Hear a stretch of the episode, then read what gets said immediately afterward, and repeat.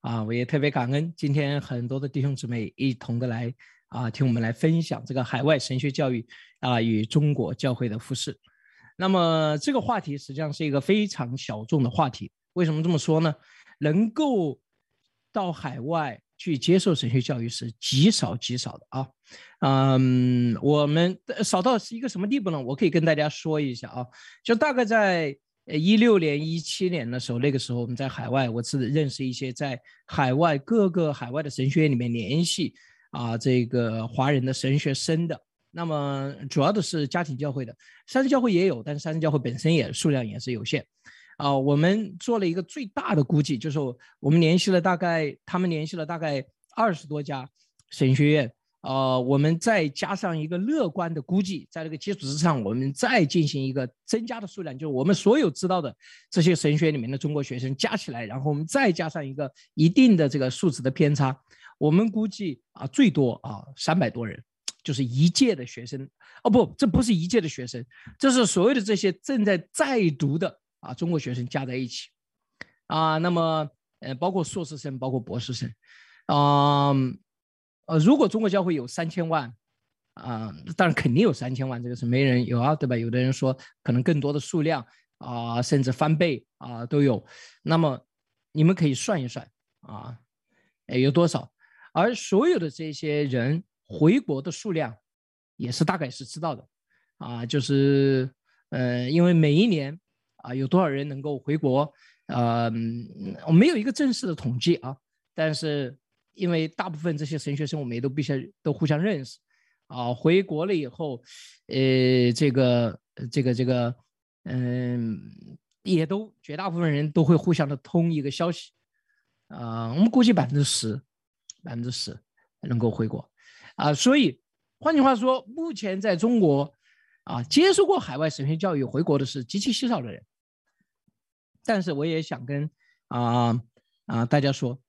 嗯，你们千万不要认为这个问题离大家很远，呃，为什么呢？首先，第一个，我们只要谈论神学教育，就必须要跟西方有关系。就跟你讲，你今天在中国讲经济学，你不谈一个外国人的名字，可能吗？今天你谈论几何，你不提欧几里得，可能吗？这个神学教育在西方已经进行了两千年。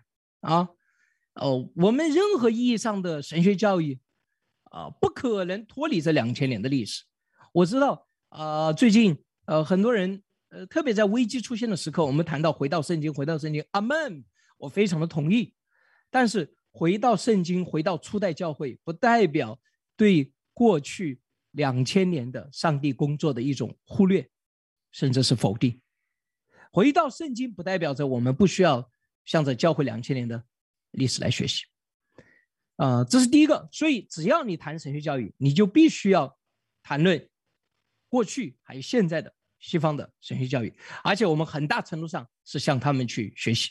第二个，神学教育与教会的发展与教会的成长是啊密不可关的。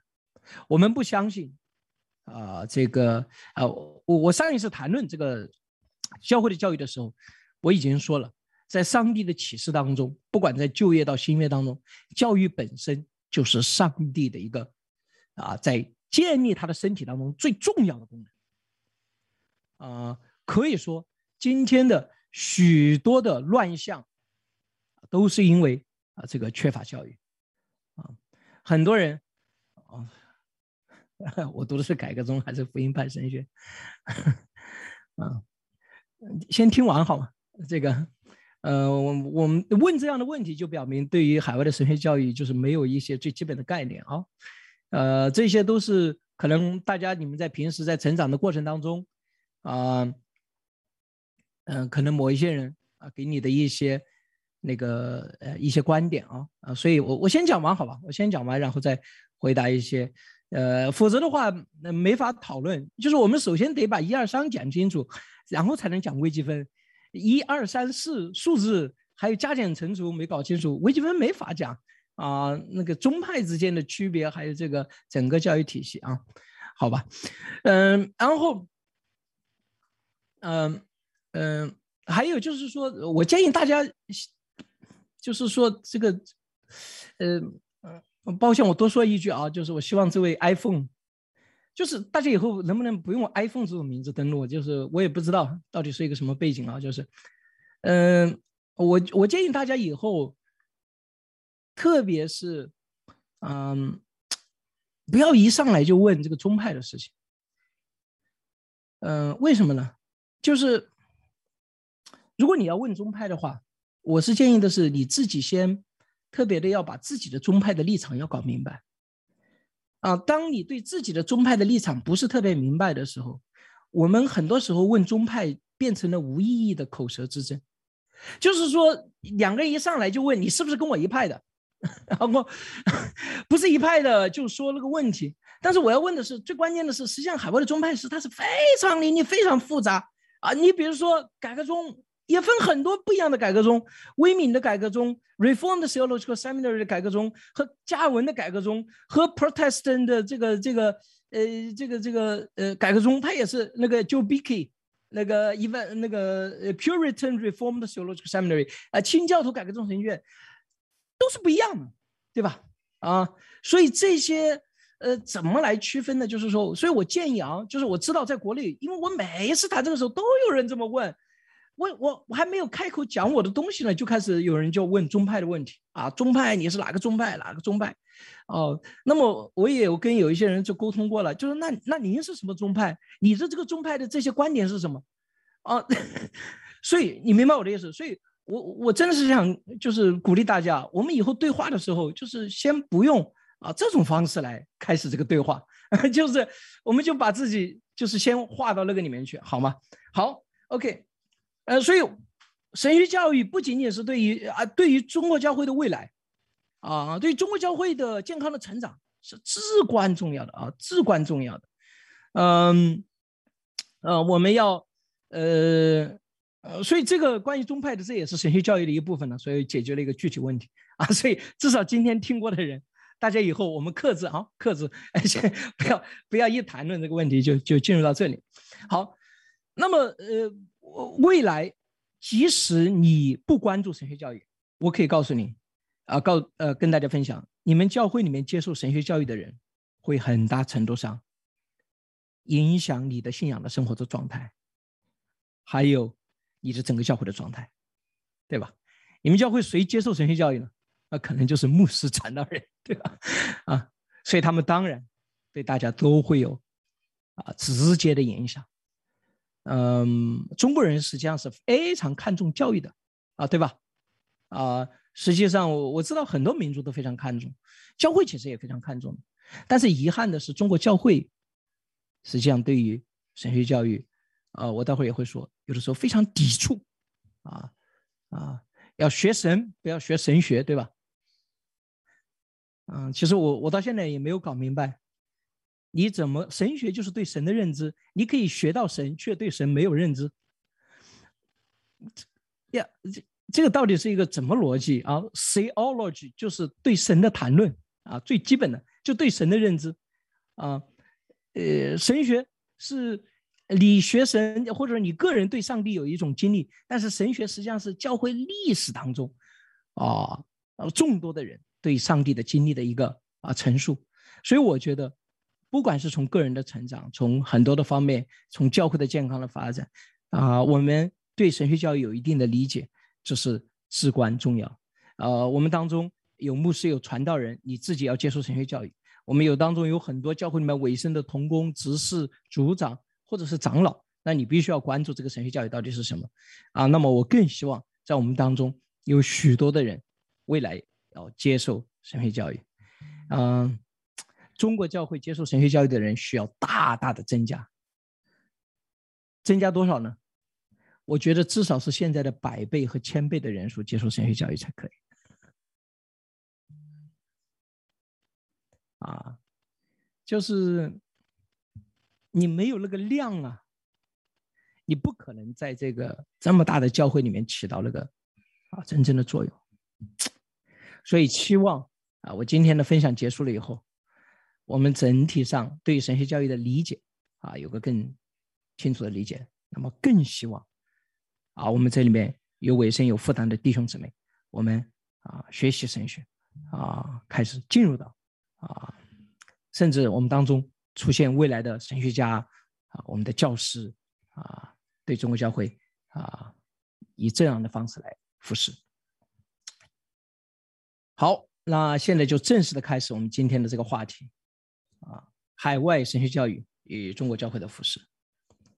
我第一个谈的很简单的，就是要神学教育的需要。为为为为什么我们会开始谈论神学教育？呃，在什么样的情况之下，使得我们开始，特别是接受海外的神学教育？呃，很简单，第一个，我们之所以要接受神学教育，因为基督信仰是具有。思想深度、实践广度，有着深厚积累的信仰。同时，基督信仰本身也非常关注教育。啊，我上一次已经分享过了圣经的基础，我这里就不再分享。所以，我们之所以要接受神学教育，就是因为教育本身在我们的信仰当中就是一个非常核心的部分，并且在历史当中，我们产生了许许多多的深厚的思想，还有实践的经验的积累。啊，那么，呃，这种。本性，所以我们接受神学教育，一方面是因为我们是基督徒，本性就要求我们接受神学教育。那么，对于绝大部分基督徒，之所以要去接受神学教育的一个最直接的一种冲动是什么呢？就两个，基督徒们主要是出于成长的渴求，自我成长的渴求，还有服饰的需要，对吧？我们这里今天来到的，包括 ZBI 的学员也好，还有各个神学教育里面的，其中基督徒一个非常本能的，你为什么要学习神学？因为期望更加的理解上帝，阿门，阿门。因为在这，在美国，在美国还有这种情况啊，就在西方还有这种情况，去去神学院学习是为了一份职业，你知道吗？所以美国的神学院里面很多中国神学生去了以后特别受不了。就是 a job, a job, a job。你能不能够得到一个工作是非常重要的。就是你，你学完了以后，你就什么工作？但中国神学生来说，这个不是完全不是问题。首先，第一个，我们觉得这个不应该是以职业为为为导向的。第二个，我们中国只要你学了神学，你不怕没职业。你学了一天的课程，你都会有人会请你。中国是特别缺。呃，我说的意思是在西方，这个也是一个什么啊？正当职业，对吧？所以你看，在在在在中国不是。我有一次跟有关部门谈话，然后他了解了我家里面的情况，他说：“哈，所以你和你妻子都没有正当职业是吧？” 其实是一个比较友好的谈话，就是他那个，然后坐了好几个人，他这么一说呢，那所有的人都特别尴尬，我也我也不知道怎么回应呢，我就笑，然后他们自己的人也就笑了。所以在中国，这个做这个这个非正当职业，所以绝大部分基督徒很少有人是那个是为了为为了职业去。做这个的，对吧？所以，我们基督徒，你我相信今天来的所有的人，基本上你们要是对神学有任何的感兴趣的话，第一个就是个人的成长，阿门，对吧？啊，这个这个很很直接。那么不仅仅是个人成长，那么个人成长呢，你这种需求和动力，它还是比较。怎么说呢？呃，可以高可以低的，对吧？我今天有感动，哎呀，选了王木的课，去了以后一听呢，哇，这个太困难了，哎呀，这个晚上回去了以后，啊，这书看起来我能读吧？不读，哎呀，无所谓，就放旁边，然后就这样。所以个人的成长啊，它是一个非常，它是一个弱需求，它是个 weak motivation 啊，所以呢。哎，你呢？如果学习能力比较强，然后又等等，你可能就学习的。你要是学习能力没有那么强，然后阻拦又比较大，你很容易就放弃。所以第二个非常重要的啊，弟兄姊妹能够去学并且坚持下来的，很简单，是因为服饰的需要。那么服饰的需要就跟这个个人成长是不一样的，它是一个强需求啊，strong motivation。为什么呢？很简单，你这周要讲到了，你能不学习吗？这个，我下周要带你查经了。我能不把圣经都看一遍吗？当然，也有人真的也不看也不学习就去了哦，求主怜悯你啊！但是我相信绝大部分人啊，我们是真的是呃，只要这个服饰的需求啊来了以后，我们都是啊非常努力的去学习。所以呢啊，对于呃大部分的中国教会啊的学习神学的人，以前这个比例更高啊，就是说迫不得已不得不学。因为服饰的需要摆在面前，很多人都讲过类似的故事，被架上去了。哎，我也没想服饰啊，但突然之间发现，哎呦，我要带茶经了，我没办法，我只好去学。学了以后，然后感觉好，然后等等，这种故事我听了不知道多少遍了啊，就是很常见，很常见。最开始学习的动机是因为迫不得已要那个。那么有这呃，一个是基督信仰本身的，他注重教育；第二个，由于非常确实的需要啊，成长的渴求和服饰的需要。那么第三个呢，由于国内外神学教育的巨大差距。我说的这个巨大呀，你们要想到那个巨大的、巨大的那个，就是你你的人生当中能想到的最巨大的，就是这个巨大不是一般的巨大，是那个我说的是几十年、上百年甚至几百年的差距啊。这个什么方面呢？师资啊，你拥有的那个老师呃多少？我待会儿会给大家看一份我我总结的文件，就是全世界二十六所华人神学院里面的师资啊。然后你比较这个加起来，可能比不上美国随便三所五所神学院加起来就可以把全世界的这种华人神学院，就是单纯按照他的那个师资的那个来说的话，还有资源拥有的那个图书的量，哇，坐在那个白欧拉大学的那个图书馆里面，那个环境，各种环境，教会的环境，服饰的环境啊，既有的施工的模式等等。呃，这是巨大巨大的差距。今天我们待会儿稍微谈一下这个。第二个呢，国门呢相对开放，啊，特别是二十一世纪以后，哦，更多的人有机会啊，可以啊出去海外留学。第三个是啊，国内的教育水平，啊，你如果你国内的教育水平太差，啊，你的英文啊或者你的逻辑思维能力、你写作能力太差，也很明显，你出去了以后你也学不了什么。那那么呃，所以这个国内的教育水平还有经济水平。那么这个财务也是一个非常重要的一块啊，能提高。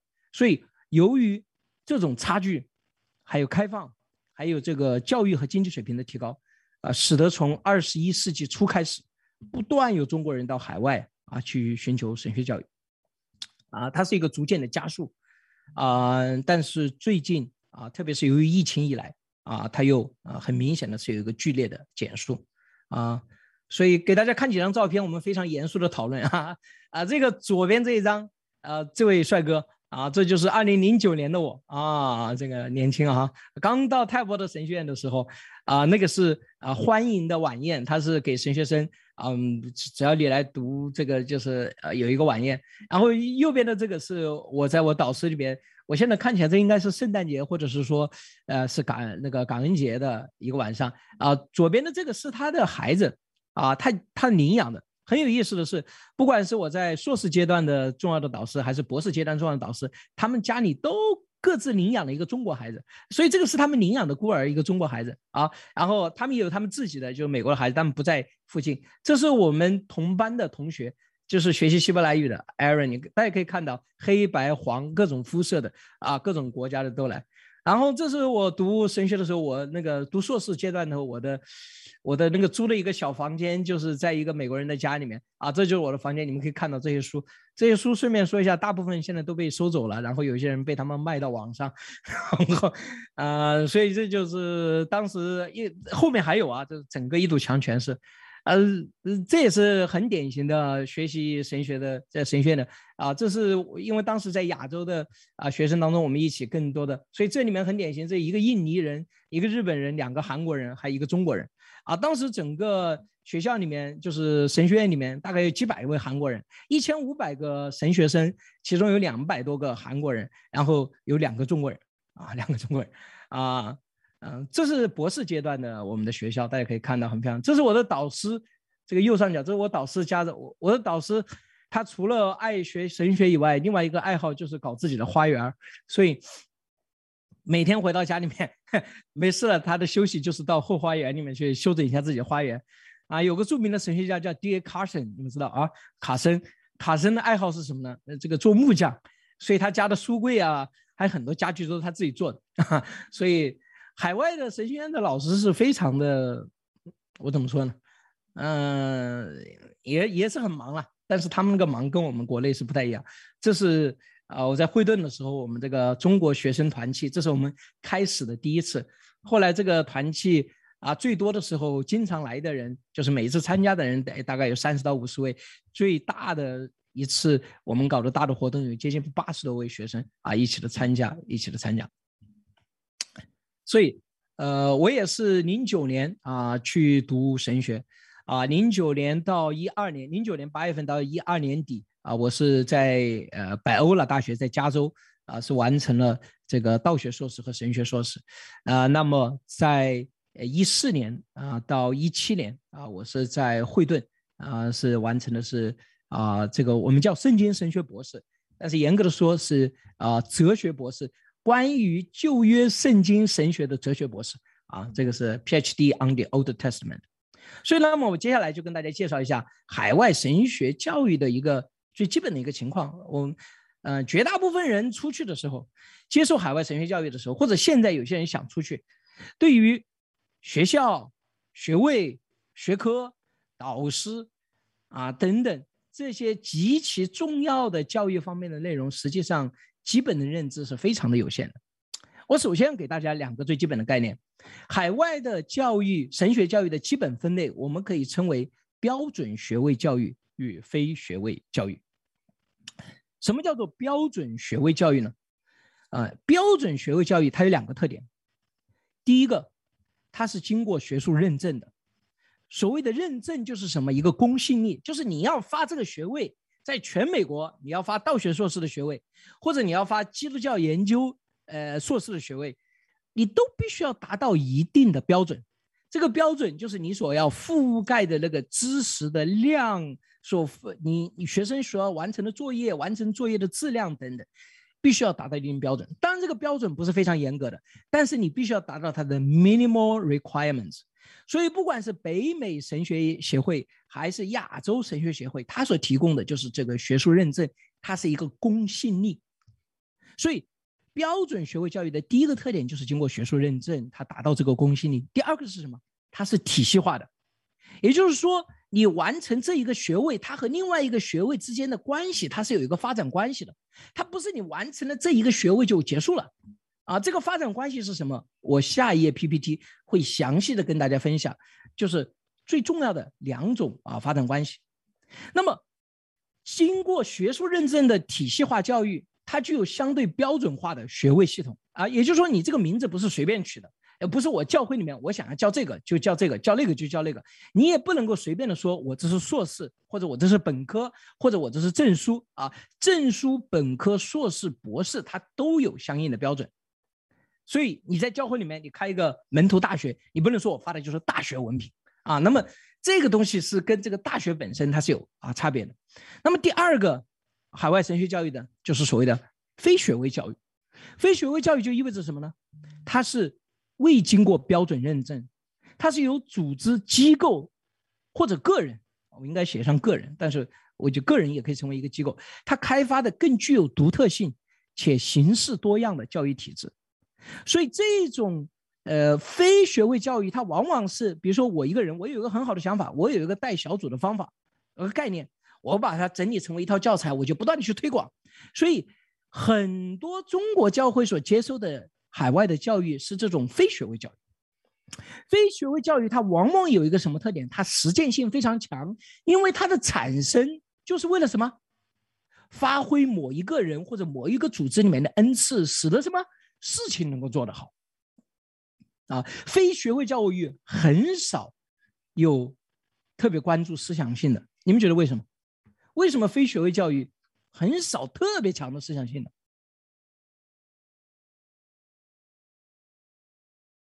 因为所有真正的思想，它都不是你在某一个点上强调可以形成的。真正的思想一定是非常广泛的基础讨论各种各样的问题。所以在这个意义上来讲，非学位教育由于它的狭窄性、它的独特性，就使得非学位教育很难。我不是说不可能。但是很难在思想性上取得那个突破，也就是说，你可以在家里面搞发明，但是你能够在家里面搞基础数学研究、基础物理学研究吗？你明白我的意思？这个基础科学的研究是需要大量的数据、思考、时间的投入的，你明白？同样的，神学思想的建立也是如此的，它不是说你搞一个。所以，中国教会很多时候，我们引入的是大量的非学位教育的某一点的强调，而我们以为用这一个东西就能够发挥到那个系统性的思想所产生的果效，这是啊啊不是特别的可能的啊！我不是说完全不可能，有一些人没有经过正式的学位教育，但是他的阅读非常的广泛，啊，思维非常的活跃。但是我也可以告诉大家，那就是因为这个人非常有天分，而且天分、努力、有呼召，他才可能做到。啊啊，绝大部分人啊，实际上是通过标准的学位教育，覆盖到足够的广泛，而且有足够的时间，它最后能够形成。那么在海外，啊，标准学位教育，我已经说了，其实中国大量的是这种非学位教育，啊，哦，这也不是我今天要谈论的最重点，所以我要跟大家介绍的是这个标准的学位教育的主要的这个路线。顺便说一下，这个路线图是绝大部分人是没概念的，所以他出去读，我就是想读啊，我想读什么呢？中国人特别热门的啊，读道学硕士吧，这个最普遍啊，做牧师、做牧养，或者是什么呢？第二热门的是什么？大家觉得？啊，辅导，啊，心理辅导，心理辅导是最热门的。为什么心理辅导呢？出于一个非常简单的动机，因为发现自己心理有问题，然后呢，呃，想要医治自己啊，个人成长啊，然后呢，也意识到通过这种方式能够帮助其他人成长。那么第三个非常热门的是什么？呃，基督教教育，啊，这是三个最常见的啊，很多人出去就是我要读这些。啊，或者说他带的是一个非常具体的目标，啊，我怎么样能够做教育？啊，我怎么样能够牧养教会？啊，我怎么样能改变心理？但实际上，在在海外，所有的学习学位教育，基本上是这两条路线。那么，啊，这两条路线，一条叫做学术路线，一条叫做教牧事工路线。那么，海外不仅仅是神学教育，所有的学科的教育基本上都有这两种路线，一种叫做学术路线。一种叫做实践路线，学术路线的目标是什么呢？通过你的学习和研究，增加人类的整体知识量。我再说一遍，学术路线的目标是什么呢？通过你的学习和研究，增加人类的整体的知识量。也就是换句话说，你的学习和研究提供了什么？使得我们对这个世界的认知。使得我们对自己、对世界、对上帝的认知整体上扩大了。你要明白这个目标，你才明白为什么他们那么那么的专业，以及学术路线最明显的。如果你要增加整体认知的话，那你必须要怎么样？说新的话，提出新的观点，提出新的目标和方式。这也是我所做的 PhD。那么，如果你想走这条学术路线，最标准的就是两条路。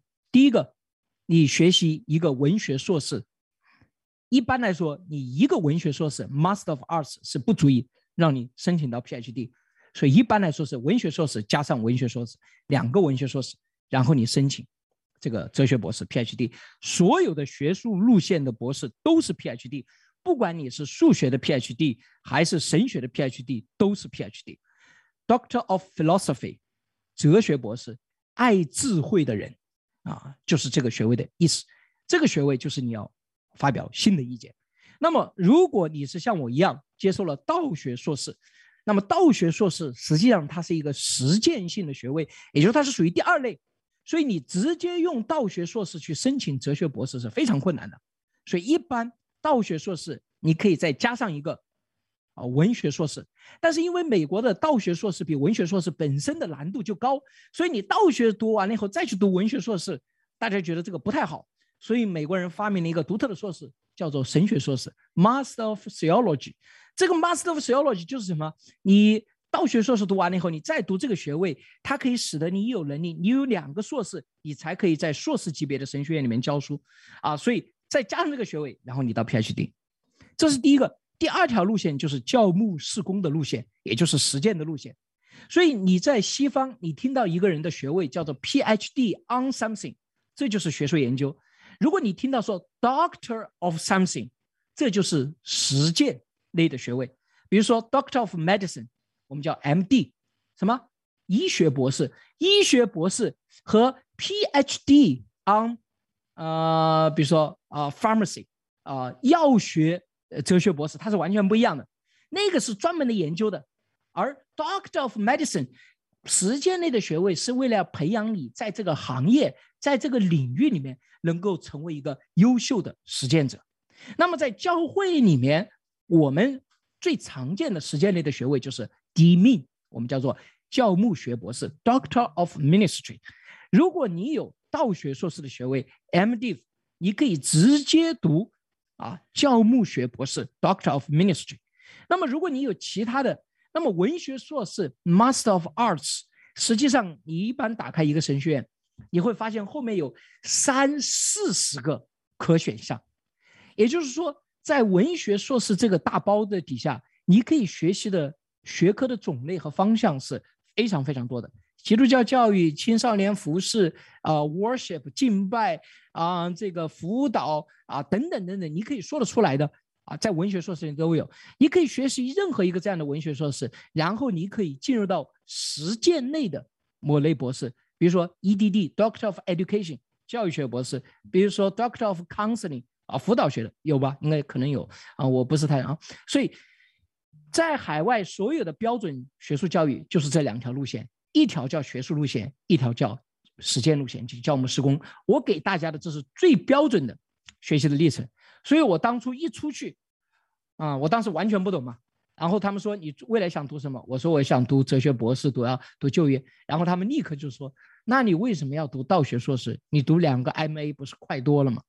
啊，当然，我也跟他们说，我说我未来还是要做牧师，所以我要读道学硕士，就是为了要牧师的培养。那么他说 OK，那么这个哎你也可以。我一定要跟大家说的是，海外神学教育的目标和我们很多人的期待是非常不一样。我举大家一个最标准的学位，就是道学硕士。道学硕士是为了要培养牧师，在欧洲道学硕士是非常小的。它就是一个实践类的学科，二十个学分就够了，啊，应该是二十个学分、三十个学分。但在北美，道学硕士是非常大的一个啊硕士课程，所以这个道学硕士它要求的学分是九十到一百一十个左右学分，硕士级别的学分要求这个量，它基本上相当于接近本科生的要求了，所以是非常大的一个啊硕士。那么在这个硕士里面，你需要研究的最哪？哪四个哪几个最基本的门类了？在北美所有的道学硕士，不管你是什么宗派，不管你是什么背景，都是这几个。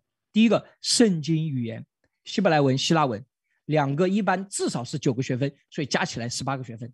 第二个，圣经解释 （Biblical Exegesis），或者你要学习释经学，你要学习马太福音的解释，比如说啊，或者各种，它有很多的选择，但是你对圣经进行解释，啊。第三个，你要学习系统神学，还有教会历史，因为历史啊，还有系统啊，它两个人是一个硬币的两面，是不可分开的。你学习教会历史，其实你学习历教会历史当中的什么呢？其实很多的时候也是教会历史当中的神学反思和思考，对吧？所以系统神学不过是系统性的把一个标准的神学呈现出来啊，教会历史。所以很多中国人是认为，那么系统神学。啊，我只要学了系统神学，我就理解神。但是实际上，你真正进入到西方的系统神学，这就是宗派性比较强的地方。真正的我们刚才所说的宗派的问题，实际上是什么？它的系统神学上的强调点、重点、观点有非常大的不同。但是任何系统神学都是在一定的时代和处境，还有文化环境当中，对上帝的一种认知和理解。阿门。所以没有任何一个系统神学它能够是永恒的，啊，呃，它是，我今天就不介入到那里了。我我其实谈论这个问题也谈论的比较多，我先放在这里。第四个，你要学习道学硕士，你要学会什么？对神学的应用 （practical theology），啊，你需要把你所学到的这些神学的认知、对圣经的解释，你能够应用到你的实践过程当中，并且你需要学会。那我遇到新的问题的时候，我如何和圣经之间产生对话？以一个神学性的思维来思考我们所面对的实践的问题。那么这一点上，亲爱的弟兄姊妹们，我可以说是我们目前教牧实践遇到的巨大问题。我们绝大多数人由于缺乏相应的训练，很难把我们今天所面对的一个具体问题。来进行神学性的思考，啊，我们绝大部分的时候想要的是什么？就是一个具体的答案。你告诉我，我该怎么做？但是实际上你是需要经过一个神学性的反思，然后再做出一个决定。西方的教育，这种标准的学术教育，它都是什么样的？无一例外的，它是给学习者基本的思维框架与工具，以便学习者可以逐步应用发展自己的神学思想。什么意思呢？我这么跟大家解释：你在西方读完了道学硕士，可能你在整个，如果你仅仅只读这个老师给你的内容，你不做自己任何自己的研究，你可能学完了。三年、四年、五年道学硕士学完了将近一百个学分的课程，你发现你对圣经绝大部分还没有研究过。那有的人就问了：那王牧他们花了这三年、四年、五年的时间学习了什么东西？西方的教育不是要告诉你这个答案，它是给你这个框架和工具，给你什么刀，给你火柴，给你灶台。西方的所有的这些标准的教育，都是希望怎么样？你学习完了以后，你通过自我的应用和发展，开始运用这些工具，来怎么样？发展出一套自己的思想。换句话说，如果你在西方接受标准的教育，你毕业以后却从未花大量的时间进行研究、使用这些工具，我可以基本上这么说吧，你学的东西都是真的是白费了。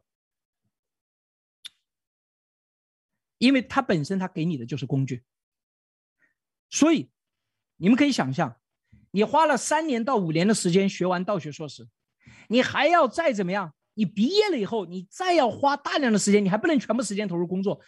毕业了以后，你再花到两年到三年拼命的研究和努力。像我这样的，我已经毕业了，从道学硕士已经毕业了，一三年毕业了八年了，我现在还每一天的解经呢。你才可能真正的收获这个学位给你的好处。很明显，这是一个极其漫长，当然它收获是巨大的。他的那种你没有经过训练的人，你藏在那里面，他是完全不一样。但是怎么样？太缓慢，太困难。这种目标对于绝大部分教会来说，太困难、太慢、太奢侈。教育的教会教育的目标，很多时候是什么？它不是这么困难的，它不是说给你刀啊、火呀、灶台，它是给学习者相应的理解和应用能力。它的目标很明确，你上了这个课，我要解决你一个具体的问题。更有鼓励，更有安乐，要发挥某项功能。你开始在教会里面能够成为小组长，啊，能够成为辅导，或者能够参与到现在的施工，促进教会的发展。所以，教会教育的目标很多时候是不是给你刀、火柴、灶台，让你慢慢的摸索怎么做出这个菜来？它实际上是给你已经准备好的食物。啊，我可以跟大家说，吃快餐很容易饱，但是饿的也快，营养也不健康。吃前面那个很困难，但是如果我们整体教会里面没有相当部分的人投入到前面那个工作，中国教会一直就会是怎么样？真的就是捡那个桌上掉下来的碎渣儿。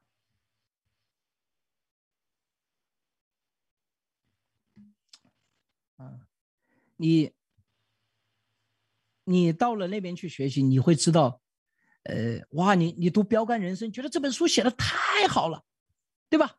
真的是好，华里克写的真的是好。但是你要知道，你的那种感受是什么？因为你没有看看过很多很多其他的书。你要知道，西方读一下华里克这本书，仍然是真的是好啊，它仍然是可能同样的题材里面写的最好的一本。但是怎么样？跟他接近的书成千上万，你明白我的意思吗？就是说，华里克如果是一百分的话，那么在中国呢，我们是看到的其他的可能都是十分、二十分，但是在美国来说，可能在西方来说九十分、八十分的大量的上千本量的书，只不过他是比他们稍微的好一点点。啊，我们有的时候就抱着那一本。而且他们里面有很多谈到的华里克可能从来没有谈过，他谈的比华里克还要好。只是说综合来说，啊，这个华里克这本书写的真的是非常棒。啊，我们中国教会如果没有前面的那种能力，不能自己做出菜来，我们以后就只能扫别人的碎渣，而且别人翻译过来的很多东西，实际上是我们待会我还没有谈到翻译的问题呢。翻译的挑战，我自己也做过翻译。我没有出国之前，我就翻译了将近二十多万字的文章。翻译本身就是一个大打折扣的事情，啊，所以这是西方和中国的一个不同。您需要的时间大概是多少呢？一个国际学生一个学期一般能够完成九到十二个硕士级别的学分。我这说的是你比较努力了。文学硕士一般是三十到六十个学分，道学硕士一般在九十到一百一十个学分，神学硕士一般在二十个学分左右。你们可以算一算啊，你大概需要多长时间？如果你要读博士的话，是实践类的博士，你的课程就是你还要上课，你的课程和论文两个都重要。如果你是研究类的博士，只有一个东西最重要，就是论文答辩。那么大部分美国的神学院，它是要求你。进入到博士课程了以后，两年以后你完成了课程以后，再做毕业论文的设计 proposal，然后你至少需要三年写完答辩。啊，我们教会是我们的我所读的第二个，就是我所读的博士这个学校是不太一样的。我一进去，我们就是我们更接近欧洲的模式啊，所以呃跟其他人速度要更快。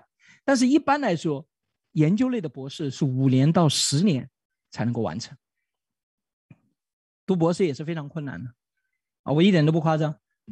呃，这个有一个博士，呃，三一的，他跟从的是全世界最有名的神学教授之一，啊，在那个神学界呢是鼎鼎有名。他是中国人，是一个姊妹，她读了十年，哎，没有毕业，啊，应该是二零一六年，呃，冬天，人们在密歇根湖里面发现他的尸体。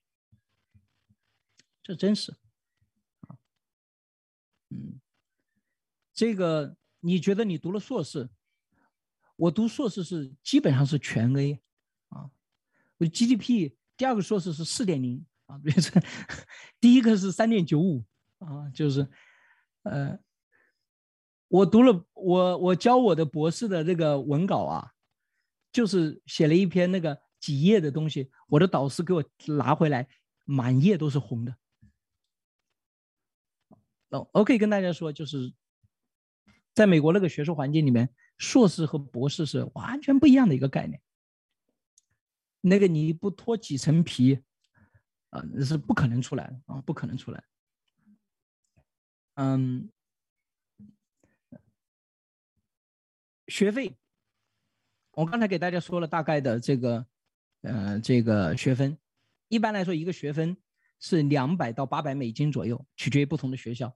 有的学校甚至到一千多美金啊，这个都有的。生活费在任何地方大概是一万五到四万美金一年，啊，大概是这么一种情况。你们可以算一下。那么在硕士这个阶段，有奖学金的机会是不是太多了？但是在博士这个阶段，目前中国学生如果你读到博士了，特别是研究类的博士，他的你的奖学金还是相对来说有很多人愿意支持的，嗯。呃，呀，这是目前的一个财务，很多人也特别关注。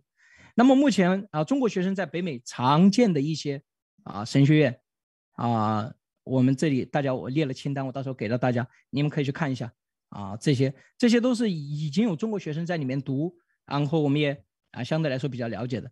那么全世界范围内重要的华人神学院，不是所有的啊，重要的华人神学院啊，我把北美的、欧洲的、新加坡的、香港的。啊，台湾的啊，东南亚的啊，除了这些华人的神学院以外，啊，哥伦比亚国际大学、高登啊、达拉斯都有比较强的中文部。啊，我给大家看一个表，这是我呃这个嗯二零一六年啊做的一个表，你们现在可以看到这个表吧，对吧？嗯，我给大家看一下剧情然后教育中文神学教育啊，大家可以你们可以看到我这个吗？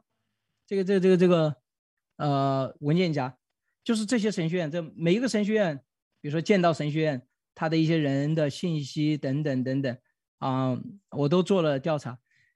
这是二零一六年的统计数据，全世界范围内华人神学院里面，有学位的人是多少呢？呃，新约的博士大概是四十九个，就业的五十个，神学类的六十六个，其他的八十六个，一共大概有两百五十一个 PhD。啊，然后有 D Min 啊，然后有 D Doctor of Theology，在欧洲 Doctor of Theology 相当于这个 PhD 大概有五十四个，这是全世界的华人。啊，华人在全世界有多少呢？大概十五亿、十四亿、十五亿，对吧？韩国教会，韩国教会，韩国有几千万人？我不太知道，两千万、三千万，或者是更多一点。有多少 PhD 呢？有的人统计大概三千吧，三千可能这还是以前的数据。所以你们可以看得出来，目前这个在全世界范围内，啊，华人神学教育的这个，然后呃。资源的匮乏程度到了一个什么地步？那么接下来更重要的啊，抱歉，今天大家多多听我一下啊，我好不容易讲这个主题，我想一次把最重要的就讲完。我最重要的是要跟大家谈论什么是挑战。你在海外接受了神学教育，我刚才说了非常非常好的一些东西，但是挑战是什么呢？为什么很多从海外回来的人，第一个是很难回来，第二个回来了以后，你发现他很难融入。又或者说，甚至会造成一些挑战。有些人又从国内又再出去了，这个挑战到底是什么？第一个是海外神学教育本身的挑战。这个本身的挑战是什么？海外所有的神学院，绝大部分神学院都面临着一个身份认定的挑战：到底我是要做学术，还是我要做教牧实践？曾经著名的教父说过。雅典和耶路撒冷有什么相关呢？昨天小雨传道推荐我一本书，那个标题真的是写的很很好。柏林跟耶路撒冷有什么相关？整个现代西方的学术体系，可以跟大家说，啊，德国人在里面是最重要的贡献，到今天仍然是。啊，为什么德国人贡献这么大呢？很简单，因为马丁路德。宗教改革最先在德国发生，德国的民众在一五一六年的时候开始大规模的阅读。德国人对于中国人的阅读，就是整体上作为这个国家的阅读，比我们早了多少年呢？五百年。我们到一九四九年的时候，全中国的文盲率是百分之八十，农村的文盲率是百分之九十五。我们从开放可以有更多的资料可以进来，大概是。文革你不用说了，你什么印刷什么思想就是完全的那个，整个中国人大规模的开始学会文字，开始阅读，仅仅是能识字。我不是说你有什么思想，是一九七九年以后的事，也就是过去的四十年，中国人作为一个整体，我们才开始真正的思想。当然之前有思想，但是那个思想是保留在极少数的，能够识字，能够对话。而且在那个极少数能够识字、能够对话的人当中，他们是在一个非常严格控制的情况之下进行对话。但是德国的思想是什么？一五一六，五百年前，因着马丁路德对于圣经的普及，德国人开始学会识字。所以很有意思的是，德国实际上了解德国人的历史的人都知道，他一直到十九世纪，他才开始真正意义上的统一。换句话说，德国实际上从来没有实现像英国。像法国那样的统一的那种王朝，有几百年都没有，所以它的国力。但是德国的思想、科技的发展，没有因为它不是一个统一的国家，甚至没有内战的国家而受到任何的。德国的教育、德国的这种思想性，一直从马丁路德开始以后，就是全世界最顶尖的，到今天也是如此。目前全世界学术出版的最重要的语言，德语。仍然是其中一个。你一定要知道，德国才八千万人，讲英语的、讲汉语的这么多人，但是德国能够基本上跟这汉语还有英语平等，甚至在某些角度来讲超过这两个，这是多么不容易啊！所以啊，宗教改革对于整个的这个思想性呢，这个发展呢，所以我们现在的学术领域的最重要的是什么？是柏林，实际上是从德国开始。那么，所有的神学院，即使是最保守的神学院，比如说大家知道有一个神学院叫做啊 Master，因为为什么啊？这个有一个美国很有名的保守派的教会叫 Grace Community Church 啊。我去到那个，你会发现，即使是这样一个保守神学院的教授，他仍然想获得什么学术上的认可。也就是说，不是说你在一个保守派的神学院，你就不要搞学术了。那么学术和教牧，我可以非常的说，它是完全有很大不同的两套体系，它的价值观是非常不一样的。你比如说做学者，我必须要天天讲新的东西。做学者最讨厌重复自己，但是我做牧师干什么呢？我天天都是讲一样的东西。教牧当中百分之九十五的都是最基础的问题，它完全是相反的啊。它的标准也是非常不一样的。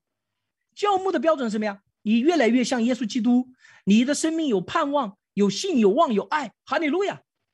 教牧的目的达到了。学术能够这样吗？不能够这样。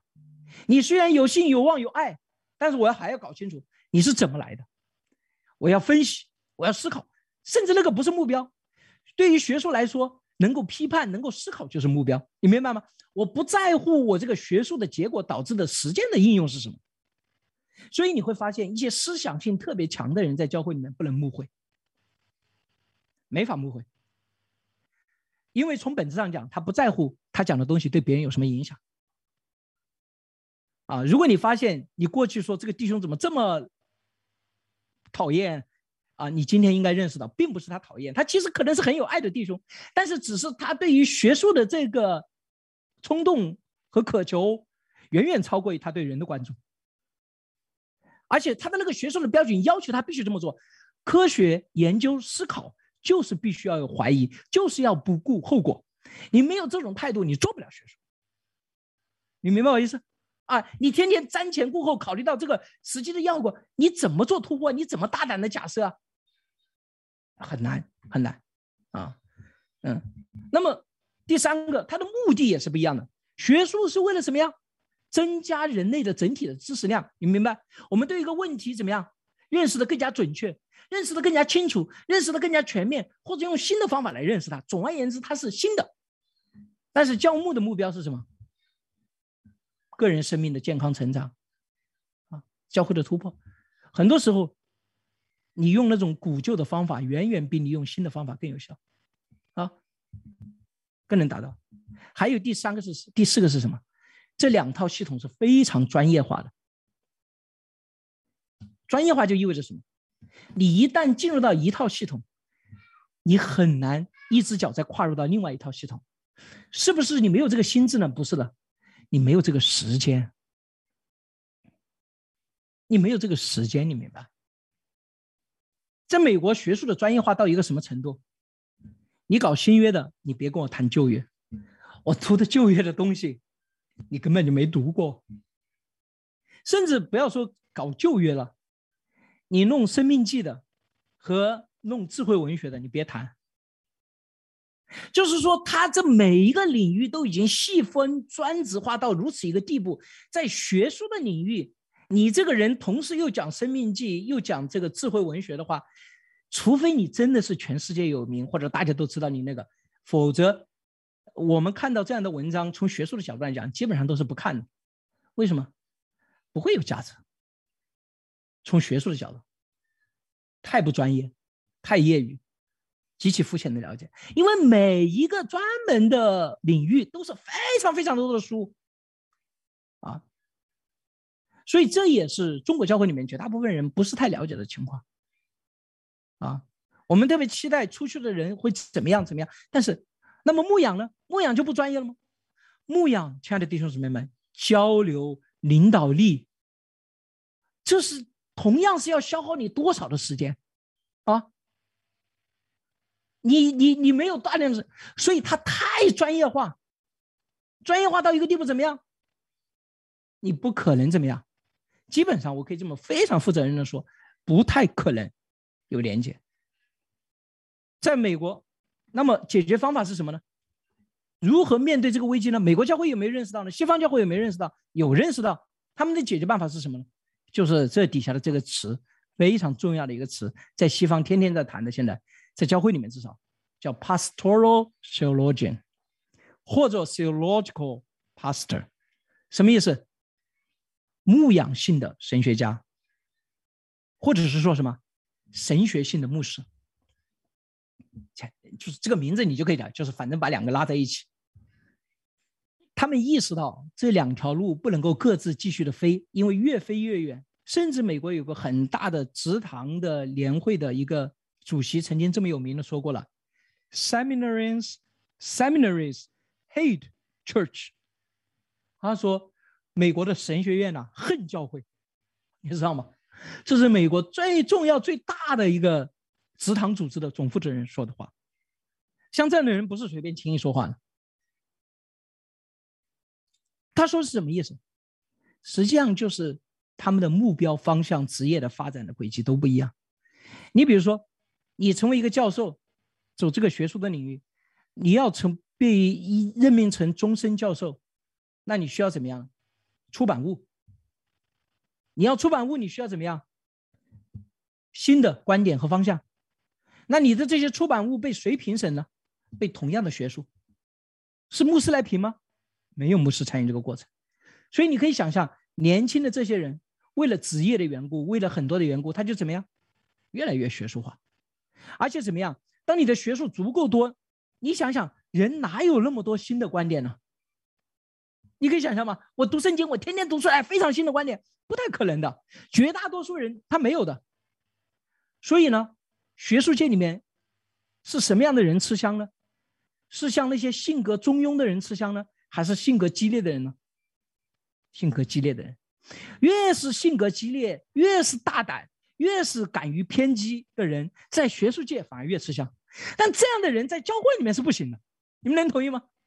在 教会里面，你太偏激，太那个，你做不了，啊，你没有办法来平衡和来接纳。所以大家可以看到。这个体系本身把这两个东西怎么样越拉越开，它的离心力我们非常努力的想要，但是亲爱的弟兄姊妹们，你不改变他的职业的发展的路线，你不改变他们的评定的过程，你不改变这些东西，你希望就这么能够形成一批所谓的新的？那么同样，你作为牧师，你作为神学家，你写的东西别人看吗？啊，不看的。我们中国人知道提姆泰凯勒，提姆泰凯勒在学术界有人引用吗？嗯一次也没见到过，Dear Carson，啊，算是非常学术，他而且他在神学里面教授，对吧？但是在一些很重要的神学圈子里面，Dear Carson 也是很少被引用的。为什么？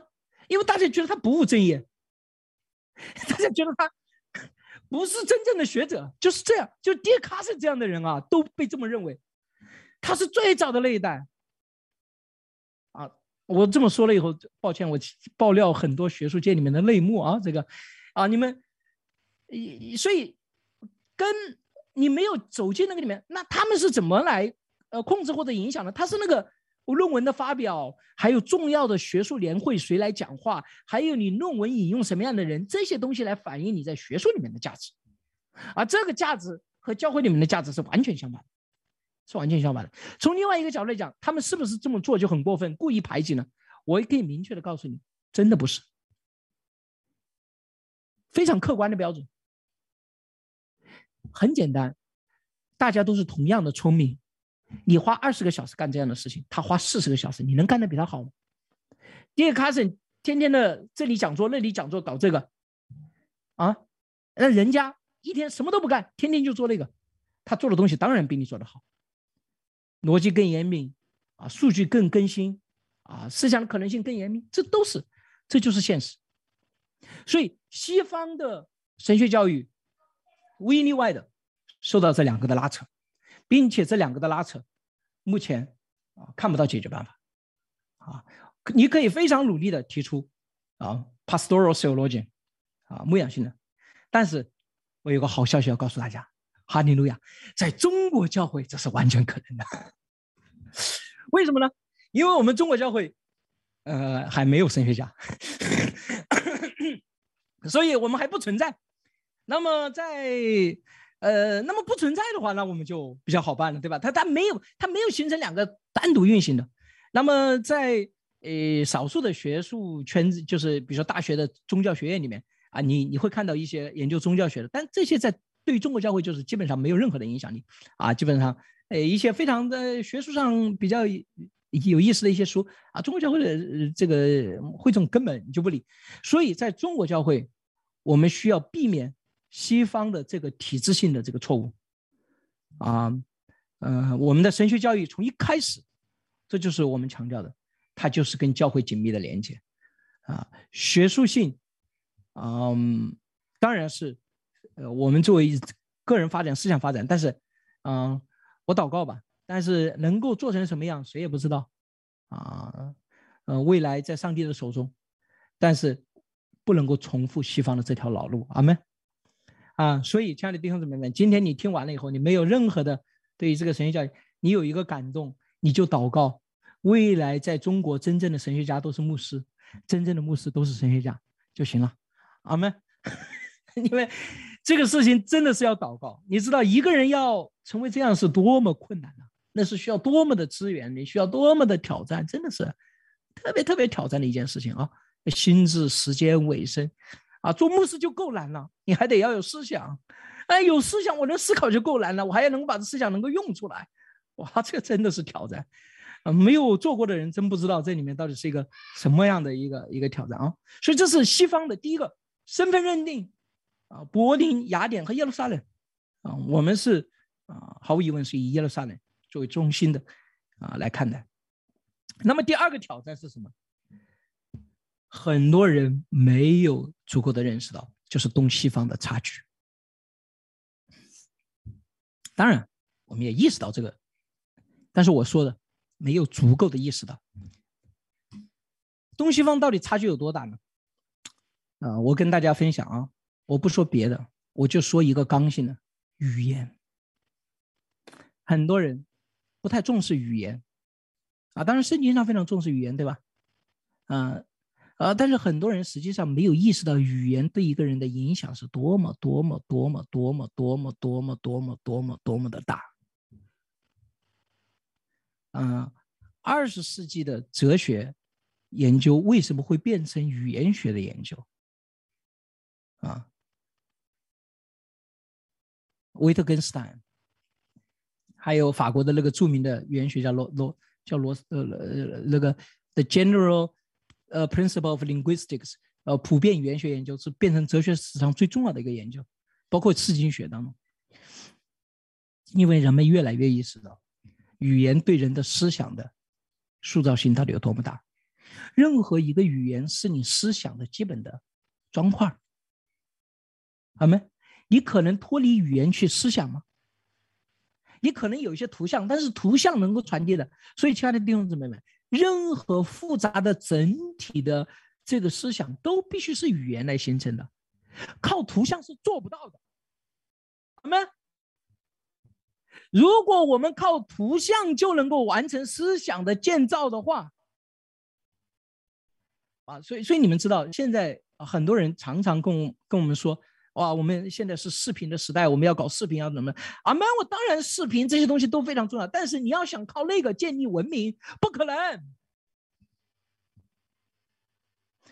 真正的规则、思想、教会必须是通过语言。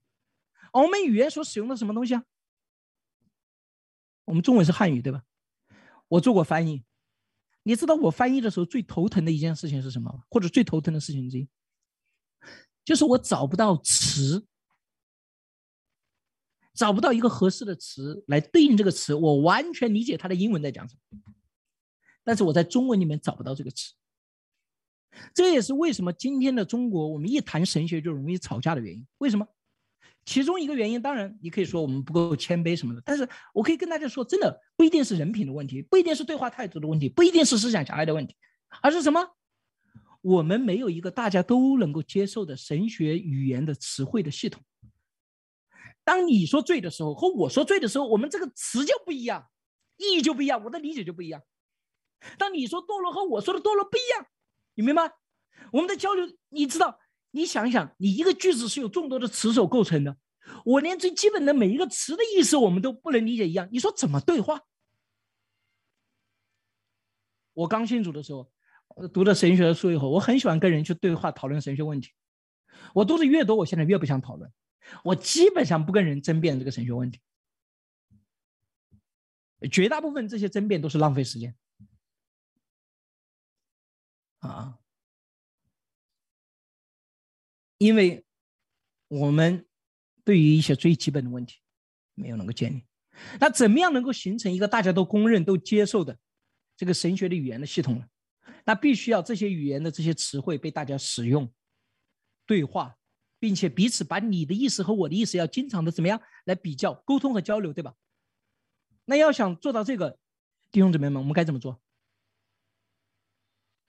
那你必须要有个神学对话的平台，对吧？你要有期刊，你要有社区，你要有。我们不经常对话，你怎么知道我讲的是什么意思呢？你明白？但是我们现在有吗？实际上是非常困难，非常非常困难。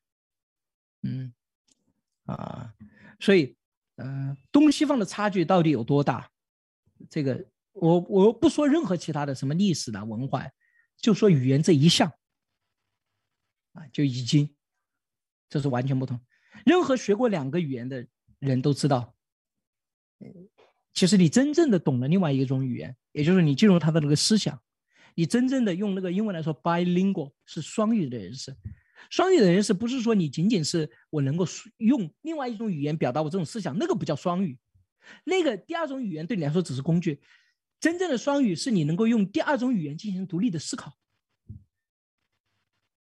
你会发现，你脑袋里面这是两个完全不一样的系统。这个系统的差别跟 Windows 和 Mac 是完全一样，所以有一些语言系统更适合处理某一类的问题，有一些语言系统更适合处理另一类的问题，啊，所以这就是语言是一个真的最刚性的刚性的一个区别啊，刚性的区别。还有什么区别？历史和文化这就不用说了，我们经历了，他们没有经历过，对吧？他们经历了，我们没有经历过，我们的现状也是不一样的。我们的成员，我们是什么样的人组成的？这群人有个什么样的背景、教育程度？啊，我们教会发展的阶段，我们每个施工到底，还有我们现在所处的环境、政治环境、自然环境、社会环境，东西方的差距太大。这种差距导致一个什么结果呢？就是非常悲剧性的一个结果，使得经过西方标准化培训出来。也就是说，在西方，你经过一个 MDiv 教育，期待什么？在任何一个西方的体系里面，你基本上可以完成一个牧师，或者是具备。当然，有些教会比较严格，有些体系比较严格，他还需要在你有这个学位以后再经过一个考核。但大部分，你未经考核，你只要完整的拿拿到这个学位，你的思想、你的基本的品格、你的能力足以胜任这个啊。但是在中国怎么样？不行。大量经过西方所培训出来的，啊，一般期待能够正常发挥服饰功用的毕业生，基本上回到中国本土都面对巨大的挑战。本来回国的人就不多，回国以后能够适应、能够发挥健康作用的也都很少。那么，这个东西方的差距。能不能跨越呢？可以跨越的。如何能够跨越呢？从教育学的角度来讲，是一个非常清楚的标准。你只要能够做到这个标准，你就能够跨越。从教育学的角度，这个标准是什么呢？很简单，就是大家你们接下来要看到的这个图。左边这个图，抱歉是英文，我我我会给大家简单的翻译一下。这个是任何学过教育学的人都知道，这叫 Bloom's taxonomy。taxonomy 就是分类法的意思。什么意思？这个这个表格当然经过不断的修订，也有人挑战，也有人认为它不一定合理，呃，但是仍然是目前教育学当中非常主要的一种观点来说。那么这种 Bloom's taxonomy 就把教育一个人的认知分成了六个层面，他是认为这是你必须要达到这一级，你才能够做下一级的事情。那么最基本的认知是什么？最底下 remembering 你能够记忆。啊，我们非常看重你。你首先得要记住最基本的信息，对吧？你连信息都记不住，你还谈论什么？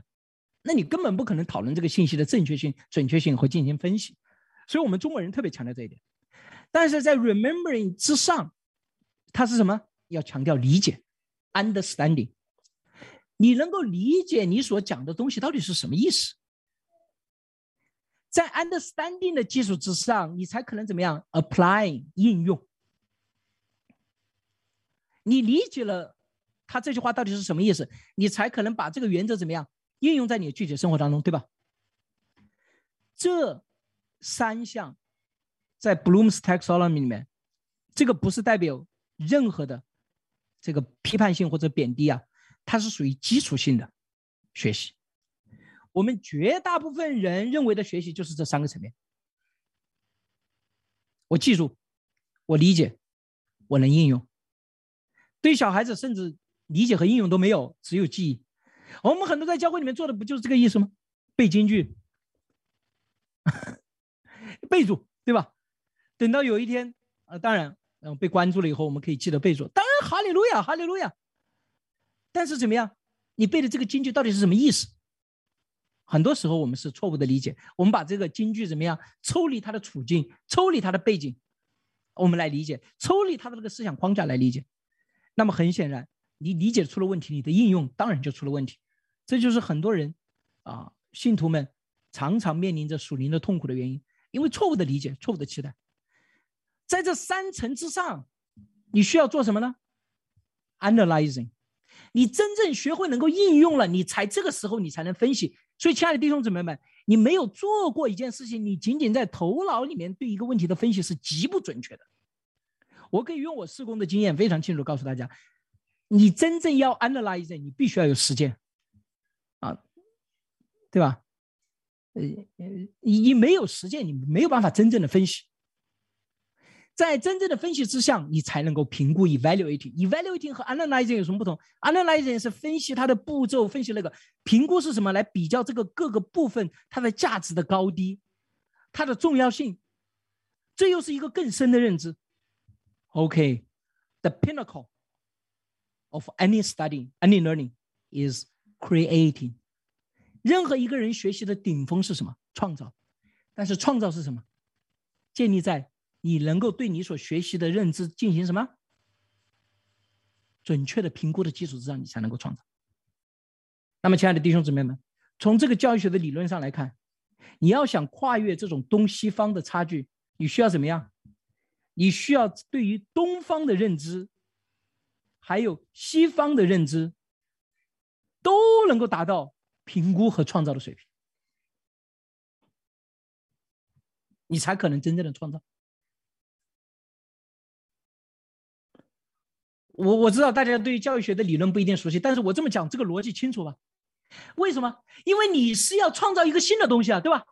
你没有对于东西方的这个评估的能力，你怎么创造？亲爱的弟兄姊妹们，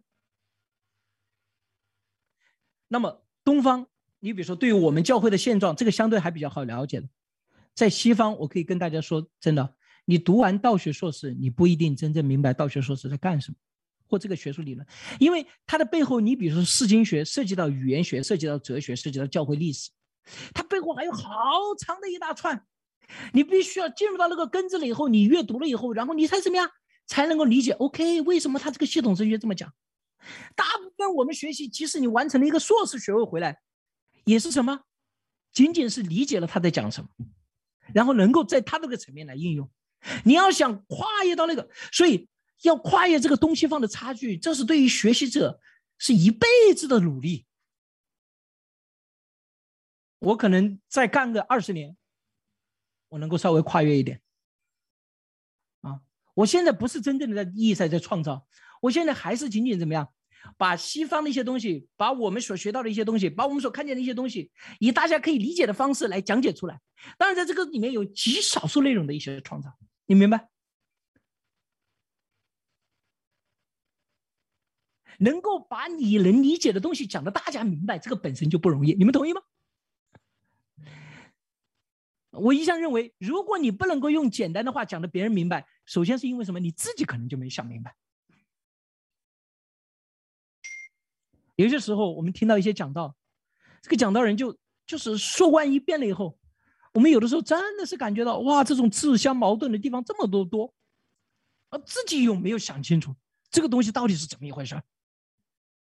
很多的时候，我们靠的是那种情绪，靠的是那种冲动，靠的是那种火热，靠的是那种见证的感动，把我们逻辑上的不严密，把我们这种呃认知上的这个不准确，甚至自相矛盾掩盖过去。我们记得很多的金句，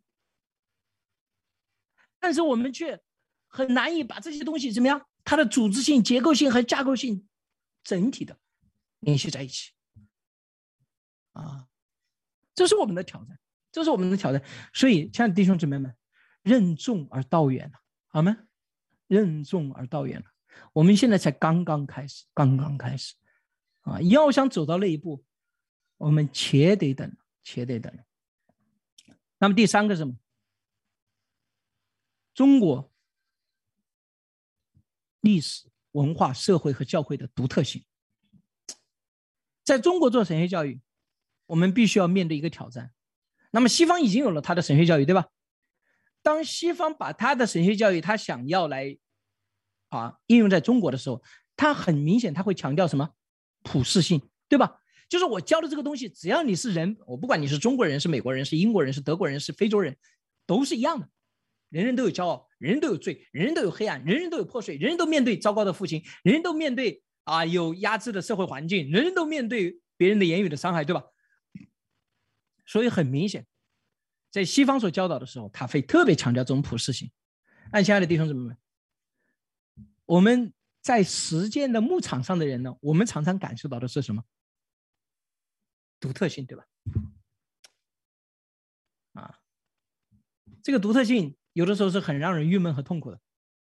你比如说，哇，我觉得，呃，王牧师讲的再好，很多弟兄姊妹都很那个同意，但是有些人就说我听不懂。我说我讲的已经够清楚，为什么你还听不懂呢？很多这个说，但人是独特的，对吧？或者我感觉这个跟我没有意义。我们每一个个体首先感觉到的是什么？独特性，而不是普世性。那么同样的，中国教会放在西方教会，放在整个全世界的啊基督的教会，我们里面我们来看的时候，你就会发现，这种独特性与普世性的矛盾是非常真实的存在。西方往往看。是通过普世性的角度来看中国教会，而中国教会来看，往往是通过什么我们的独特性来看待中国教会以及看待西方的教会。所以我接下来要说，我相信如果你有过神学教育的经验，或者你有过教牧的这个经验，有过跟宣教士打交道的经验，你会知道我到底在说什么。从西方来看，中国教会是个什么情况呢？中国教会需要把西方的思想本土化，才能够真正的打下教会的根基。就在西方看起来，中国教会还没有根基。为什么？因为你还没有把我们的东西怎么样本土化。我们用一个传道人说的什么？中国教会都要受加尔文的洗，啊，受改革宗的洗啊，这是一位传道人，嗯说的话。什么意思？就是说你不经过这一个步骤，你没有办法打下根基。但是从中国很大部分的牧者的角度来看，怎么样？中国教会早已经本土化了。为什么？从五二年开始，宣教士基本上在中国不存在。中国教会什么自传自立自养？我说的不是三字，而是所有的中国教会，对吧？你想想，我们不自传自立自养，中国教会哪会有今天？那不早就结束了吗？对吧？所以，中国教会里面有没有神学？当然有，他只不过没有写出来的神学，对吧？但是实际上，你能够建立教会，你有没有神学？你当然有啊，对吧？你有一个 functioning theology。你正在发挥作用的神学，但是你没有什么 written theology，你没有写作出来的神学。所以从中国教会的牧者来看，你跟我谈论什么根基的问题？中我们已经本土化了，我们的根基需不需要更新呢？当然需要更新啊，需要重新的在这个教会的历史的思想之下，我们要。但是怎么样？这个根基是已经存在的。我们需要的是反思，需要是成长，需要的是创造，而不是怎么样把你的那一套拿进来，然后再铺垫下来作为你的根基。所以，太多的呃受到西方教育的人回到国内，他想做的是什么？他要把整个根基翻过来铺下他们的东西。你明白我的意思吗？还是我说的只只有我我我感受到？你们觉得你你明白我的意思，并且感受到这种现象，你打一；你不明白我在说什么，也没感受到这种现象，你打二。我我看一下。啊，啊，啊，这个，啊，就是他想做的事情是把那个什么，你的根基全部都翻过来，你以前学过的、你经历的、认识的都没用，重新过来，从最基础的，我们把西方这一套铺下来，这个作为你们的根基，你明白我的意思？这是一个剧烈的冲突，啊，剧烈的冲突，啊，从西方的角度来看，那当然。顺便说一下，在中国做任何事情，现在都有这种冲突海归派和这个回过来的人的这种冲突啊，这是非非常常见的。不仅在不仅仅在啊这个教会的领域啊，在社会、在经济啊、在公司啊、在运营管理、在学科、在大学、在媒体啊，在很多社会的领域啊，包括在 NGO 啊，都是一样的。那么在西方教会看来，中国教会太年轻，需要很多学习。我请问大家，他这种看法正确还是不正确？当然是正确的，对吧？那个中国教会本来就是很年轻嘛，我们本来就是对很多的问题思考的很幼稚、很肤浅，因为我们就这么长的历史，你期望我有多少呢？你明白我意思？但这是西方所看到的，但是从中国教会看起来，什么呢？西方教会太不了解中国，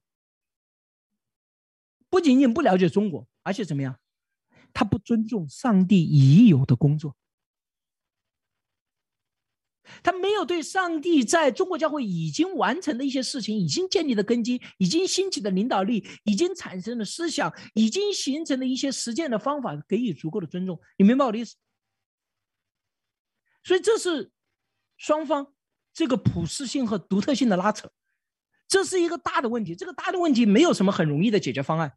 有些人可能，一些群体更加靠近西方的那种价值，还有那个有一些群体怎么样，更加靠近比较传统的保守的，对吧？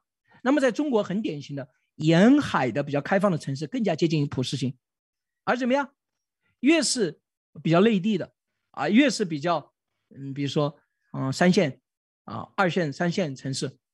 啊，我说的沿海的接近西方的，我主要是指一线的啊这些城市里面，啊，我是感觉这是有明显的、明显的，这没有说对错，这个拉扯，那我们怎么样来平衡这个普适性和独特性？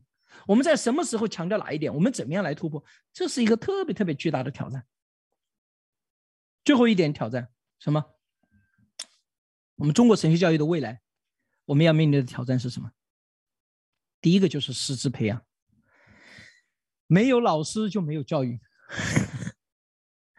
这个先有鸡还是先有蛋？当然，你先得要有学生，你才能够学习了以后你才变成老师。所以这个当然是，但这个东西，反正最后这个结果，我是把师资教育啊，愿意学习神学的人很多，但是能够最后成长成为老师的师资的培养，这是关键的，就关键啊。这个师资的培养怎么样呢？他不仅仅要有足够的这个恩赐和能力。还有一个，在我看起来非常重要的就是他的身份的认定，他真正的意识到自己就是中国教会的弟兄和姊妹。阿门。嗯，你有的时候你不能够最后变成一个西方的代言人跑到中国来。呃，我举一个最简单例子，我特别不喜欢的一个神学，这我也公开说了，就是 post-colonial theology，就是后殖民化主义神学。这个在香港，在新加坡。都研究这个后殖民主义神学。后殖民主义神学是什么意思呢？研究那些曾经被西方殖民过的地区的教会，然后来讨论他们西方的殖民对于他们的经验，对上帝有什么认知，还有对今天的他们的本地的教会的结果。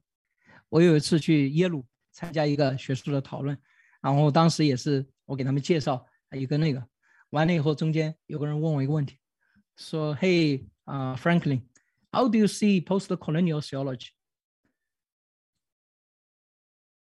没有，我说 I don't care. China does not view itself as a post-colonial uh, society. And Chinese church definitely don't view itself through the lens of post-colonial theology. 啊，中国社会，我们中国的教会从来不是从一个后殖民主义的角度来看待我们的神学，阿门。 我们可以说是通过，比如说文革，通过八十年代、九十年代的压迫，时下的神学我们看待。但是谈论 post-colonial theology 本身就是一个什么？西方的视角，西方的视角。啊，我个人认为，至少在中国的牧者，还绝大部分弟兄姊妹的，你们有多少人关注后殖民主义神学这个问题？那是 non issue，它不是一个问题，它本身就不是一个问题。你们可能有的人今天才第一次听说，哦，还有这种东西，啊，所以有的时候我们做的事情是什么？把这个西方的一些东西、一些战争带到中国来打，是中国根本就不存在的问题。啊，所以师资的培养，一个真正有中国教会的身份认同的啊，又有能够呃这个思想性，又能够啊研究的，这是非常重要。第二个就是教学的标准，我们要有自己的独特性啊。中国的神学教育肯定有自己的独特性，但是也要有普适性，你不能够完全脱离啊这个整个世界范围内的神学教育的一些标准啊，不管是亚洲神学协会也好啊，世界。啊，基督教教育协会也好，还是啊北美神学协会也好，呃，怎么样来实现同时具有自己的独特性，又有普适性？还有第三个，我们现在特别要强调发展的是什么？非学位教育和学位教育当中应该发展什么？学位教育？为什么？非学位教育，我们基本上进行的所有的在国内进行的都是非学位教育。我不是说非学位教育不可以发展，不是说非学位教育不可以做得更好，可以的。你自学也可以学得很好，都可以的。但是，从中国教会整体来说，我们需要怎么样学会教育？为什么需要学会教育？有两点。第一点是为了公信力，也就是换句话说，有了学位教育，有了标准化的那个，你才可能怎么样？一个人才，一个弟兄姊妹，经过这个训练，大家都知道你具有最基本的，所以这样的话，这个学位才有价值，对这个整个群体的价值，它有一种公信力。而第二种是什么？你只有建立了学位的标准以后，它才有可发展性。任何一个人，你不是读完了这个课程你就完成了学业，它是有一个不断的发展和成长的一个过程。阿门啊！所以你要学完这个学位，你再下一个学位，你再怎么样去读，或者你的应用到底是什么样？它是一个完整的系统。你没有标准的学位教育，这个系统是不可能形成的。当你教会里面的人才。教会里面神所给我们的这些人，他没有一个清楚的发展的方向和系统，结果就是什么？混乱，各自按照自己的，那么结果就是什么呢？教会里面只有什么？最优秀、最有恩赐、最有才能的那批人能够成才。亲爱的弟兄姊妹们，我有一个牧养当中的一个一个看见，我不知道大家同不同意。这个牧养你做的再不好。有百分之十到百分之二十的人是你打不垮的，就是这样的人，你把他丢在开水里面，他都还能够长得倍儿好；就是放在油锅里面炸，放在沙漠里面，放在那个深海里面都无所谓。有一些人他就是这么有恩赐，他就是这么性格也好，就是这么又勤奋，就是这么又有那个神又给他祝福，所以怎么样？教会里面就是有一批人怎么样？他就是真的就是这样，所以这批人你放在哪里他都能够成才，真的。啊！但是我们真正要考虑的，对于中国教会整体上来说是怎么样？绝大部分像我们这样的普通人，啊，怎么能够帮助这百分之六十到百分之八十的人，他能够怎么样？真正的能够有序的、持续不断的，能够成长、能够突破，这才是我们要考虑的。啊，这个东西是通过什么？一个清晰标准的流程，一个公信力的一个过程，啊，能够让他啊更有效的来实现。我们的学生们要开始明确自己的呼召，呃，很多人也要改变自己的学习的习惯。比如说中国教会一个很简单的，我我我这里的每一个词啊都可以，我也分享很多啊，但是我真的是没时间。你比如说有个人来读，呃，就是跟来上我的课，然后他问我一个问题。他说：“王木，我很喜欢上你的课，我特别喜欢读，但是我就是不爱读书。你说我该怎么学习？”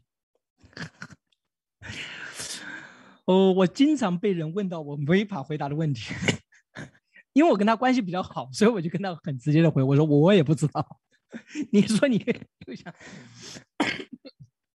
我真的不知道啊！你当然可以听课，但是我们的教会里面怎么样？希望听。但是听呢，啊，左耳朵进右耳朵出，实际上你没有那个足够的强度，你学习的知识是保存不住的。你必须要听了以后，你怎么样？你要理解，而且要应用。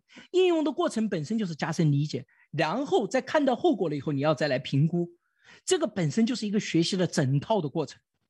所以，啊，听课、阅读、啊，做作业、实践、反思，没有这一整套过程，我真的也不知道这个该怎么学习。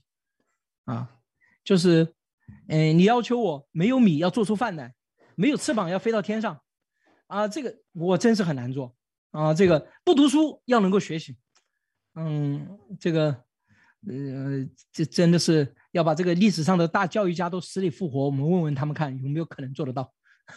但是从他们过去所做的事情上啊，可以看起来看，那也是不可能的啊。所以中文教育的你的呼召、你的学习习惯，还有什么你的期待啊？很多人期待什么？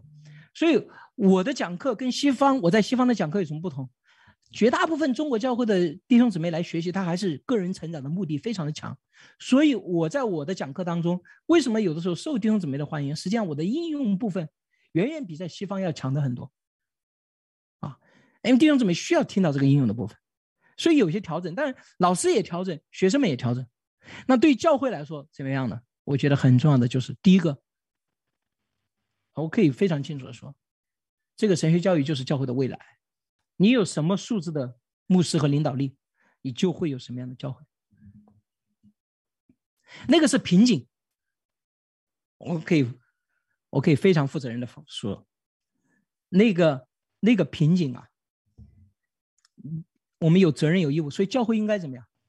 提供时间，提供财务的支持，帮助我们的传道人牧师去学习。因为很简单，他变得更好，整体教会都会变得更好。阿门。他的视野越开阔，他的领导力越增强，他的心态越健康越成熟。太多的时候，我们教会把传道人牧师就是完成这个功能啊，丝毫不注重他的发展和长期发展，这是非常非常有害的。而且很简单，他的能力越强，他的恩赐越大，他能够承受的压力就越大，他在糟糕的环境当中表现的也就越好。所以教会也会更好，所以教会必须要有意识，然后要怎么投入？投入什么？很简单，给人、给钱、给祷告，就跟我支持宣教一样的。我有时候跟我很多宣教同工说，我怎么支持宣教？就是帮你，我们一起来呼召人，然后我们一起来寻求神的支持，我们一起来祷告。啊，教会要想培养优秀的传道人、牧师。没有人，没有钱，没有祷告，这不可能成。阿门。嗯嗯，不管你先后怎么来做，啊，可能祷告是最先，但是最后你最终是兴起人，兴起资源。啊，中国整个中国教会，我可以非常清楚的说，如果我们不投资下一代，如果我们不投资在我们未来的领导力，啊，我们就是一代的教会。啊，我们结束了就没有了。啊，我们必须要啊大量大量的投入，啊，求主特别的帮助我们。我最后的呃有三个啊建议，然后呃还有也是祷告的事项。第一个是什么？所有出国的神学生在留学前尽可能的深度委身教会，在留学中要跟国内的教会保持紧密的联系。海外的留学生尽量的回国，啊，我常常在海外跟留学生说，我说，如果你不想去穆斯林国家，或者去日本宣教，或者去泰国宣教，这些都是基督徒比例小于百分之一的地方，那你就回中国吧。啊，美国的道学硕士，成千上万，博士成千上万，你在那边再怎么做，你在中国就是你什么都不做，你就活在中国。你就能够发挥很大的意义。啊，海外的留学生尽量的回国，回国以后要充分的意识到海外神学教育本身的挑战以及东西方的差距，真的是需要谦卑的聆听，学习中国教会牧者的看见，在神已有的工作基础之上来建造，不要总想着回来了以后推翻这里的一切，重新来过。我跟大家说，因为我自己也曾经有过这种想法，我也在神面前有悔改。我非常能够理解那种冲动的原因和目标，还有那种合理性到底在什么地方。啊，第二个，对于中国教会来说，我们充分意识到神学教育对教会的这个必要性，它是必须要做的，它不是你可选的，还有重要性，它会极大的决定。啊，那么培养一个人呢，不是能够立刻收效的，但是一般我可以跟大家说，你投入两年到三年以后。你都会看到非常明显的效果。而是从长期来说的话，它的效果是巨大的。我们需要急剧的加大投入，长线的投入，啊，对学生的支持，对神学教育的支持，对师资的长期培养，啊，我们同样在国内的人也需要以敞开谦卑的心接纳留学归国的人，啊，不要过于的很轻易的就说，哎，你这喝了洋墨水就很骄傲，啊，他喝了洋墨水，对问题有不同的看见，啊，他认为有些观点你的观点是错误的，这跟中国人没有什么区别。我们不要过于的就把这个东西上纲上线，变成一种品德的啊这样的一种，而是要真正来理解。OK，那你的观点是什么？为什么是这样？来讨论。第三个，这是更大的一个，我们祷告，求助帮助我们在未来的二十年间，我们建立起相对健康的啊一个神学教育的培养体系，我们能有一个国内能够接受的一个相对的标准，我们也能够向国际的标准能够学习。